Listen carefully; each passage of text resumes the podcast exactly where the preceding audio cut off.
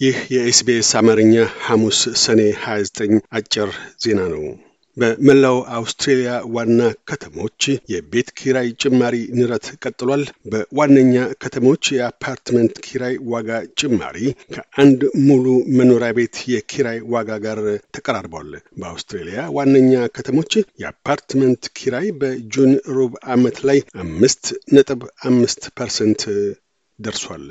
የሉላዊ ክትባት ወዳጅነት አፍሪካ ውስጥ በሚቀጥሉት ሁለት ዓመታት ዘጠኝ አዲስ አገራትን ጨምሮ በጥቅሉ ለአስራ ሁለት የአፍሪካ አገራት የወባ በሽታ መከላከያ ክትባት የሚሰጥ መሆኑን አስታወቀ። የወባ በሽታ በሀገሪቱ በብርቱ ገዳይ ከሆኑ በሽታዎች አንዱ ሲሆን በየዓመቱ ዕድሜያቸው ከአምስት ዓመታት በታች የሆኑ ግማሽ ሚሊየን የሚደርሱ ሕፃናትን ሕይወት ይቀጥፋል።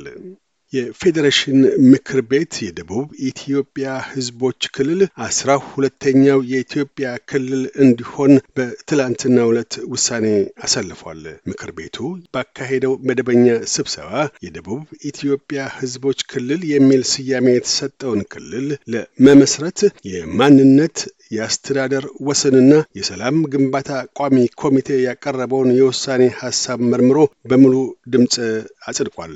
የኢትዮጵያ ብሔራዊ ምርጫ ቦርድ ምክትል ሰብሳቢ ውብሸት አየለ የህዝበ ውሳኔውን አጠቃላይ ሂደት ሪፖርት ለምክር ቤቱ ማቅረባቸውን መንግስታዊ የዜና አውታሮች ገልጠዋል። በዚህም በደቡብ ብሔር ብሔረሰቦች ህዝቦች ክልል ስድስት ዞኖች በጋሞ በጎፋ፣ በወላይታ፣ በጌዴኦ፣ በኮንሶና በደቡብ ኦሞ እንዲሁም አምስት ልዩ ወረዳዎች በቡርጂ፣ በአማሮ፣ በደራሼ፣ በባስኬቶና በአሌ በጋራ የደቡብ ኢትዮጵያ ህዝቦች ክልል የሚመሰርቱ ይሆናል። ጠቅላይ ሚኒስትር አንቶኒ አልቤኒዚ ሊቱዋኒያ በሚካሄደው የሰሜን ጦር ቃል ኪዳን ድርጅት ኔቶ ስብሰባ ላይ ከመታደማቸው በፊት እሁድ ወደ ጀርመን አቅንተው ከቻንሰለር ኦላፍ ሹልትስ ጋር ይናገራሉ። ሁለቱ መሪዎች ከሚናገሩባቸው ዋነኛ አጀንዳዎች ውስጥ ቻንስለሩ ባለፈው የቡድን ሰባት ጉባኤ ወቅት የአየር ንብረት ለውጥ ክለብ ለማቋቋም የገፉት እሳቤ አንደኛው ነው።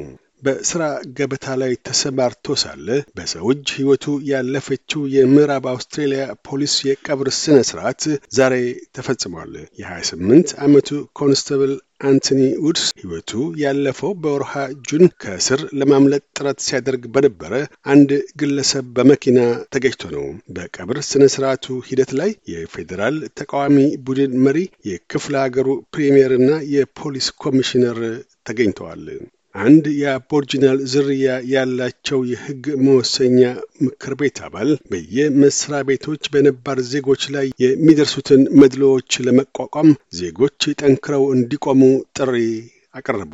የአውስትሬልያ ብዝሃ ምክር ቤት ዛሬ ሐሙስ ይፋ ባደረገው የምርምር ዳታ መሰረት የአውስትሬልያ አቦርጂናልና ቶረስ መሽመጥ ደሴት ዝርያ ያላቸው ሰራተኞች በየመስሪያ ቤቶቻቸው የሚደርሱባቸው መድሎዎችና ትንኮሳዎች መጠን 59 percent ደርሷል።